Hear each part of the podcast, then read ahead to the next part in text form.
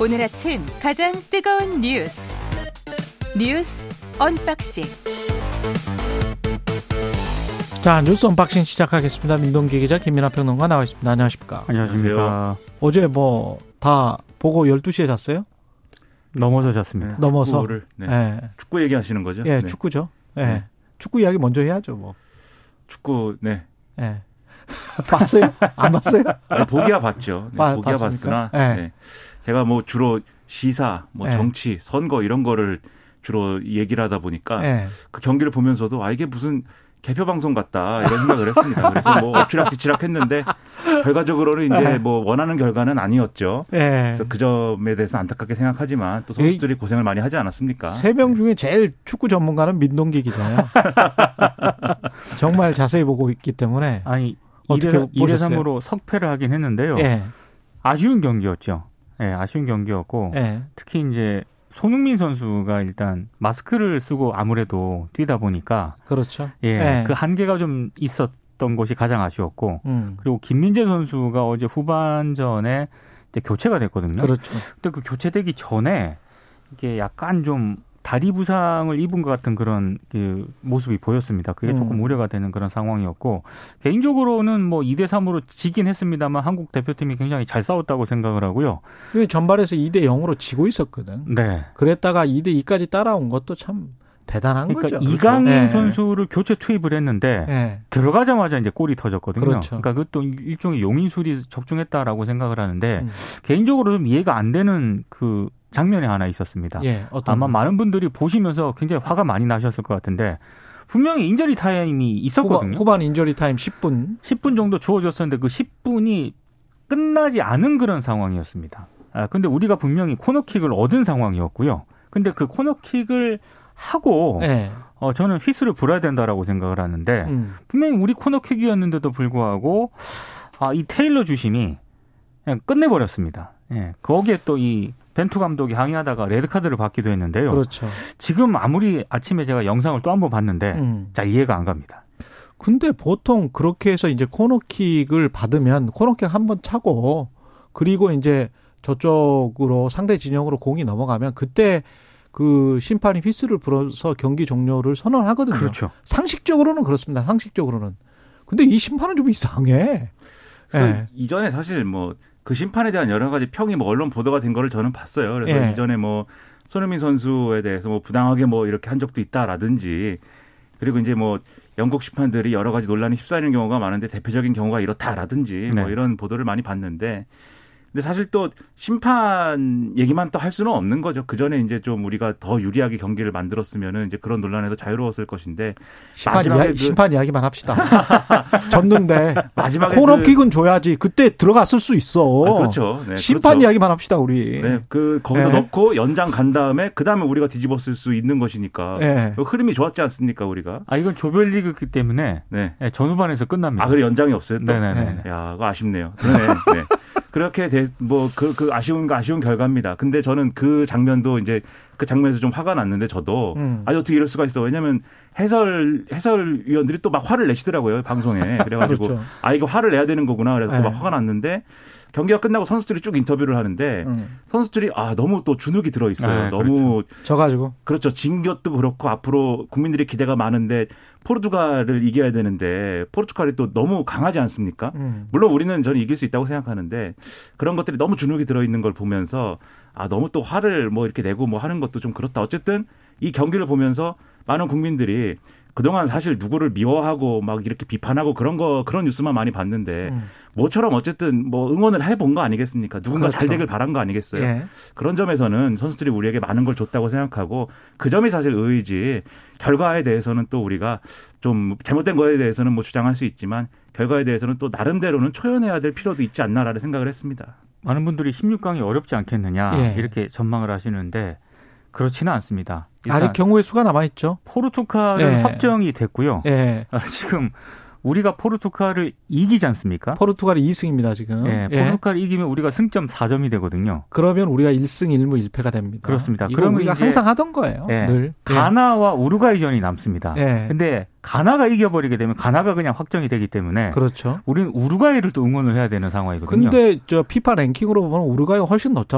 높지 않습니까? 근데 우루과이가 예. 지금 예. 득점을 한 게 없습니다. 두 득점을 한 게. 없군요. 예. 포르투갈한테 2대 0으로 졌거든요. 음. 근데 우리는 두 골이나 넣지 않았습니까? 예. 그래서- 골득실에서 또. 예, 골득실에서 우루과이가 가나를 이기더라도 한 1대 0 정도로 이기고 예. 우리가 포르투갈 한 2대 1로 이기면 골 득실로 우리가 올라갑니다. 우리는 역시 그 월드컵은 골 득실까지 따지는 이 경우의 수 이 맛이에요. 그렇죠. 예, 낭떠러지에서 끝까지. 이제 희망을 보는 경우인데 예. 그래서 수아레스의 선전을 바라고요. 예. 그리고 이제 크리스티아노 호날두가 나이를 많이 먹었습니다. 네, 네. 나이를 많이 먹고 또 한국에 대해서는 약간 그 안 좋은 생각도 있을 거예요. 네, 그래가지고 그렇죠. 네, 과거에 우- 일이 있었기 때문에 예, 우리도 별로 안 네, 좋아. 그렇죠. 예. 그래서 우리 선수들의 투지가 불타고 이 네. 승리한다. 네, 그런 결과를 보- 기대 기대해 보겠습니다. 예, 이따 3부에 예, 대한민국 대 가나 월드컵 2차전 완벽 리뷰를 김재성 전 축구 국가대표 예, KBS 해설위원과 같이 해보고요. 화물연대와 국토부의 파업, 어, 화물연대의 파업 이후에 지금 국토부와 첫 교섭을 했는데 두 시간 만에 그냥 결렬됐네요. 입장차만 확인을 했습니다. 예. 일단 이틀 뒤에 대화를 좀 이어나가기로 했는데 언론들의 전망은 합의에, 합의에 이르기는 좀 어려울 것으로 보인다 이렇게 전망을 내놓고 있습니다. 일단 화물연대 쪽에서 어제 입장을 내놓았는데 국토부 2차관이 계속 이렇게 얘기를 했다는 거예요. 화물연대 입장은 대통령실에 보고는 하겠지만 국토부의 권한과 재량은 없다. 이 말만 반복을 하다가 자리를 떠났다는 게 화물연대 측의 주장이고요. 원희룡 국토부 장관도 교섭 후에 기자간담회를 가졌는데 안전운임제 3년이 끝나면 없애자는 게 아니다. 음. 국회에서 제대로 합의를 거쳐서 정당성이 있는지 보자는 것이다. 화물연대 연말 전까지 일몰제 연장을 위해서 협조하고 바로 운송에 복귀하라고 얘기했다. 어제 이렇게 얘기를 했는데요. 일단 노동계 쪽에서는 정부가 화물연대와 교섭을 한 게 결국에는 업무 개시 명령 발동을 위해서 우리가 협상을 했는데 안 되더라. 이렇게 명분 쌓기에 불과한 것 아니냐 이렇게 비판을 하고 있습니다. 그러니까 우리는 최대한 대화로 해결하기 위해 노력했다. 이걸 이제 보여주려고 했다는 게 이제 노동계의 비판인데요. 어찌됐든 정부가 어, 윤석열 대통령이 오늘 용산 대통령실 청사에서 이 아무래도 이제 그 업무 개시 명령을 발동을 지금 할 것으로 일단 언론들이 예상을 하고 있거든요. 아, 그렇군요. 예, 이렇게 되면은 아 조금 화물연대도 아, 파업을 계속할 수밖에 없는 상황이고 강대강 대치가 이어지지 않을까 싶습니다.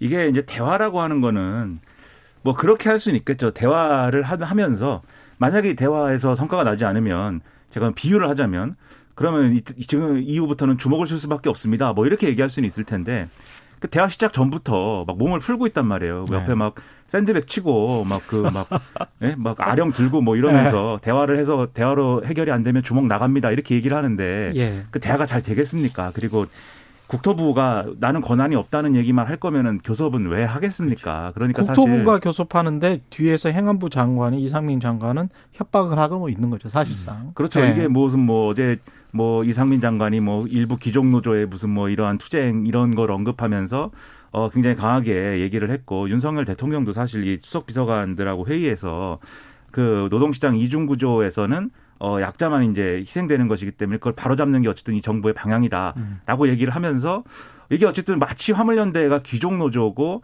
화물연대에 지금 파업에 참여하고 있는 화물 노동자들이 굉장히 고임금을 받는 무슨 뭐 정규직들하고 비슷한 뭐 그런 신세인 것처럼 뭐 얘기를 하는 그런 상황이었거든요. 그러면서 이제 강경 대응을 계속해서 이제 언급을 했기 때문에 국토부 입장에서는 거기서 뭘 이렇게 대화로 풀 수 있는 여지 같은 건 사실 처음부터 없는 거고. 그렇죠. 국토부 차관이 나가서 대화를 하는 건데 지금 이상부 이상민 행안부 장관이 업무 개시 명령 내려야 할 것 같다 이렇게 그렇죠. 이야기를 해버렸으면 네. 그렇죠. 무슨 권한이 있겠어요 교섭권이? 그렇죠. 그러면 이제 교섭은 왜 했느냐? 결국 이제 음. 오늘 업무 개시 명령을 일단은 내리는 게 핵심 아니겠느냐? 좀 명분 쌓기용 교섭 아니었느냐? 이렇게 얘- 얘기가 이렇게 되는 건데 다만 이제 지금 어 언론 보도를 보면은 어 윤석열 대통령이 국무회의를 주재해 가지고 이 결정을 할 것으로 보이는데 이걸 전반적으로 다 하겠다는 건 아닌 것 같아요. 업무 개시 명령을. 그래서 이른바 벌크 시멘트 트레일러라는 일부 차종이 있습니다. 예. 이건 전체 화물 차종 중에 굉장히 소수를 차지하는 건데 음. 이 벌크 시멘트 트레일러니까 당연히 이제 건설 현장이 돌아가느냐하고 밀접한 관련이 있는 그런 그렇죠. 이 차량인 것이죠. 예. 그래서 여기에 대해서 업무 개시 명령을 발동한다라고 하는 건데, 그러니까 정부 입장에서는 일단 업무 개시 명령을 이 소수의 어떤 차량부터 개시를 해놓고 음. 나머지에 대해서 지금 협상을 하면서 여부를 보겠다. 보여요. 근데 그렇게 가닥을 풀어가면 업무 개시 명령을 지금 이 정부 정부가 최초로 했다라는 거에 음. 방점이 찍힐 수밖에 없는 국면이 돼버릴 거거든요. 그럼 화물연대 입장에서는 민 기자님 말씀하셨지만 업무 개시 명령 이미 내려졌는데 일부 차종에 대해서라도 그러면 여기에 대해서 또 유연한 입장 가질 수 있을 거냐? 막 밀려가지고 짓밟히는 거 외에는 이제 수가 없는 거 아니냐? 막 이렇게 생각해 버릴 수가 있는 것이기 때문에 그럼 상당히 좀 위험한 국면으로 가는 거 아니냐? 그래서 그러지 말고 업무 개시 명령에 대해서는 한 번 더 어, 협상을 해보고 대화를 해보고 생각해 보겠다라고 하는 결론이 좀 더 이제 합리적이지 않나 저는 그런 생각이 좀 듭니다. 정부가 주도적으로 협상을 좀 그래도 하는 진지한 모습을 좀 보여주고 조금 더 한번 해봤으면 좋겠어요. 네. 예. 그리고 이게 바로 이렇게 가면 정부한테 나중에 법적으로도 그렇고 파장이 이게 하는 거하고 안 하는 거하고 좀 다를 거예요. 그렇죠. 역풍이 분명히 불 가능성이 있기 때문에 정부가 그것도 좀 생각을 좀 해보십시오. 예. 이 민주당은 30일에 내일이죠. 이상민 행안부 장관 해임안을 발의하기로 했는데 이태원 참사와 관련된 겁니다. 그렇습니다. 예. 일단 해임 건의안은 내일 국회에 제출하기로 했고요. 탄핵 소추안 발의 여부는 추후 검토를 하기로 했습니다. 어, 박홍근 민주당 원내대표가 원래 어제까지 윤 대통령이 이상민 장관을 책임있게 파면할 것을 간곡히 요청하고 기다렸는데 답을 얻지 못했다. 이제 이렇게 얘기를 하면서요. 민주당은 이상민 장관의 해임 건의안을 발의하기로 했다. 이렇게 이제 공식적으로 입장을 밝혔습니다. 근데 일단 어, 해임 건의안을 발의하기로 했는데 탄핵 소추를 두고는 약간 당 내에서도 이견이 좀 있는 것 같습니다. 일부 의원들 같은 경우에는 어, 만약에 윤 대통령이 해임 건의를 받아들이지 않으면은 이게 뭐 소용없는 거 아니냐. 그래서 탄핵 소추안까지 추진을 해야 된다 이런 입장인데 반론도 있습니다. 탄핵 소추안 같은 경우에는 헌법재판소가 인용을 해야 되지 않습니까? 근데 인용을 하지 않으면은 거기에 따르는 후폭풍이 아마 만만치 않을 것이다. 그리고 이제 해임 건의와 달리 탄핵 소추를 하려면은 헌법이라든가 법률을 위반하는 조건을 충족해야 하기 때문에 이건 또 음. 다른 문제이거든요. 예. 그래서 아마 좀 이견이 있어서 일단은 다음 달 2일 예정된 국회 본회의에서 해임 건의안을 먼저 통과시킨 다음 여론 추이를 보고 그 그렇겠죠. 그 뒤에는 이제 가닥을 잡기로 일단 그렇게 방침을 정한 것 같습니다. 예. 일단 해임 건의안은 뭐 지난번에 박진애 외교부 장관 해임 건의안 제출할 때도 말씀드렸습니다마는 이렇게 남발하면 안 되는 그러한 어떤 조건입니다. 다만 지금 이상민 행안부 장관의 거취와 관련돼서는 이 물러나는 게 맞다라는 주장이 뭐 지금 이 더불어민주당뿐만이 아니고 국민의힘 내에서도 제기된 바가 있고 뭐 대통령이 강경한 입장 보이면서 다 없어졌습니다만 그리고 국민 여론도 상당히 여기에 대해서 책임을 물어야 된다는 여론이 상당히 크고 그렇죠. 더군다나 그 과정이나 그리고 이상민 장관의 발언이라든가 이 자리에서 수도 없이 이제 지적을 했습니다만 그러한 부적절한 어떤 그러한 이 내용들을 고려해 보면 그런 게 있음에도 불구하고 대통령이 인사 조치 안 하기 때문에 어, 사퇴를 시킨 자진 사 본인이 자진 사퇴하거나 대통령이 여기에 대해서 책임을 묻지 않기 때문에 국회가 해임 건의안을 내겠다라고 하는 것에 대해서는 저는 상당히 명분이 있다라고 생각을 합니다. 그래서 이 부분에 대해서 이제 더불어민주당이 이렇게 가는 거에 대해서는 저는 뭐 어, 명분이 있다고 보는데 다만 우려되는 바는 있어요. 뭐냐면 국정조사를 하기로 한 거지 않습니까? 근데 국민의힘의 지금 태도는 어, 국정조사를 하자는 건 어쨌든 국정조사를 통해서 책임 소재나 이런 것들을 가리자는 거고 그 과정에서 이제 이상민 장관의 어떤 답변이나 이런 것도 들을 필요가 있는데 이 시작하자마자 장관 이제 해임 건의부터 하면 어떡하느냐 뭐 이렇게 얘기를 하는 거거든요. 그러면서 음.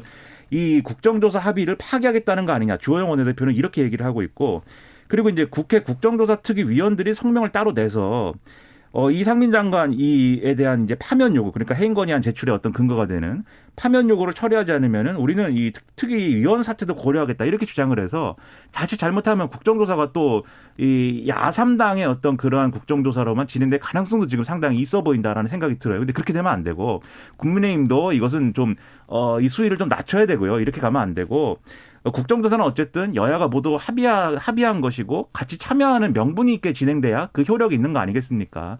그래서 여기에 대해서 이렇게 반응할 것은 아니고 이 해임건의안을 이렇게 내는 것에 대한 파장이나 이런 것도 충분히 더불어민주당이 고려를 해야겠지만 또 거기에 대당하는 정부와 여당의 또 답이 있어야 돼요. 그냥 우리는 받아들일 수 없다 이게 아니라 최소한 이상민 장관에 대한 어떤 조치나 이런 것들을 그러면 예상 가능하게 어떻게 하겠다. 국정조사가 진행이 되는 어떤 과정에 어떻게 하겠다. 뭐 이런 게 있어야 사실은 그걸 근거로 대화를 할 거 아닙니까?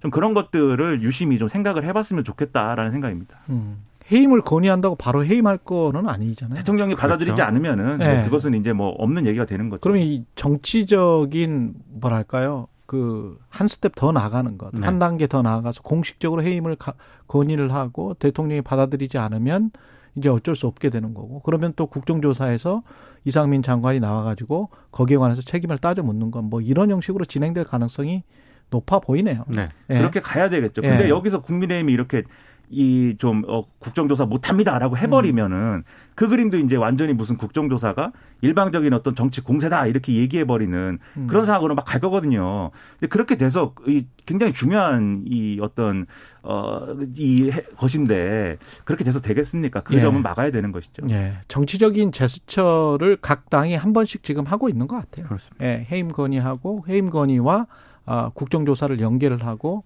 아니다 그렇게 된다면 이것까지 거부한다면 뭐 탄핵 소추로 가겠다. 근데 탄핵 소추로 가기에는 또 힘들잖아요. 민주당도 예. 지금 부담이죠. 예. 탄핵 소추를 하게 되면은 그게 결국 헌법재판소에서 그렇지. 이제 판단을 해야 되는데 예. 법 법률적인 어떤 부, 분이 확인이 안 되면은 음. 받아들여지지 않을 가능성이 있거든요. 근데 그거는 뭐 국정조사를 할지 뭐 이런 것들이 다 있어야 되는데. 그렇죠. 그렇죠. 그렇게 네. 되면 이제 이상민 장관만 정당성이 생기는 거 아니냐 네. 이런 우려도 있기 때문에 그렇지. 민주당에서는 요거는 한 번 더 보겠다는 예. 거죠. 단계별 정치적 제스처다 이렇게 정의를 하면 될 것 같고요. 이태원 참사 희생자 65명의 유족들이 유가족 협의회를 구성을 했습니다. 그러니까 유가족 협의회 이제 가칭으로 준비 모임을 출범한다고 어제 밝혔는데요. 음. 왜 이제 이런 걸 만들었느냐 어제 이제 발족 취지를 설명을 했는데 정부의 유가족들의 목소리를 정확하게 전달을 하고 희생자들의 억울한 죽음에 대한 진상을 규명을 하고 책임자들에게 합당한 책임을 묻기 위한 그런 차원이다 이렇게 설명을 하고 있습니다. 지난번 민변하고 처음 기자회견을 했을 때 34명의 유가족분들이 모였거든요. 음. 근데 이번에는 65명입니다. 한 두 배 정도 좀 늘은 그런 상황이고요. 일단 유족들은 정부는 참사 초기부터 책임을 회피하고 거짓 해명을 하는 등 유가족들에게 씻을 수 없는 상처를 줬다라고 강하게 좀 비판을 했습니다. 그리고 이제 에, 민변 이태원 참사 TF 공동 간사를 맡고 있는 분이 서채환 변호사인데 예. 어제 기자회견에서 이렇게 얘기를 했습니다. 희생자 유가족이 하나로 모여서 함께 목소리를 내야 한다는 의지를 갖고 소통을 하다가 그러다가 이제 협의회를 만들게 됐다. 유가족의 자발적인 움직임으로 협의회를 만들고 이에 대해서 정부가 지원하는 게 맞다. 이제 이렇게 강조를 했는데요. 이 정부가 유가족들 지원하는 문제를 두고 계속해서 몇 번 잡음이 좀 나오지 않았습니까? 그렇죠. 지금이라도 좀 제대로 지원을 했으면 좋겠습니다. 지원도 그렇고 뭐가 필요한지 어떤 점이 부족했는지에 대해서 정부가 얘기를 들어야 됩니다. 유족들 얘기를 그렇죠. 들어야 되고 음. 그러려면 지난번에도 말씀드렸듯이 이게 정부하고 유가족 단체가 충돌하는 모양새로 가면 안 되는 거예요.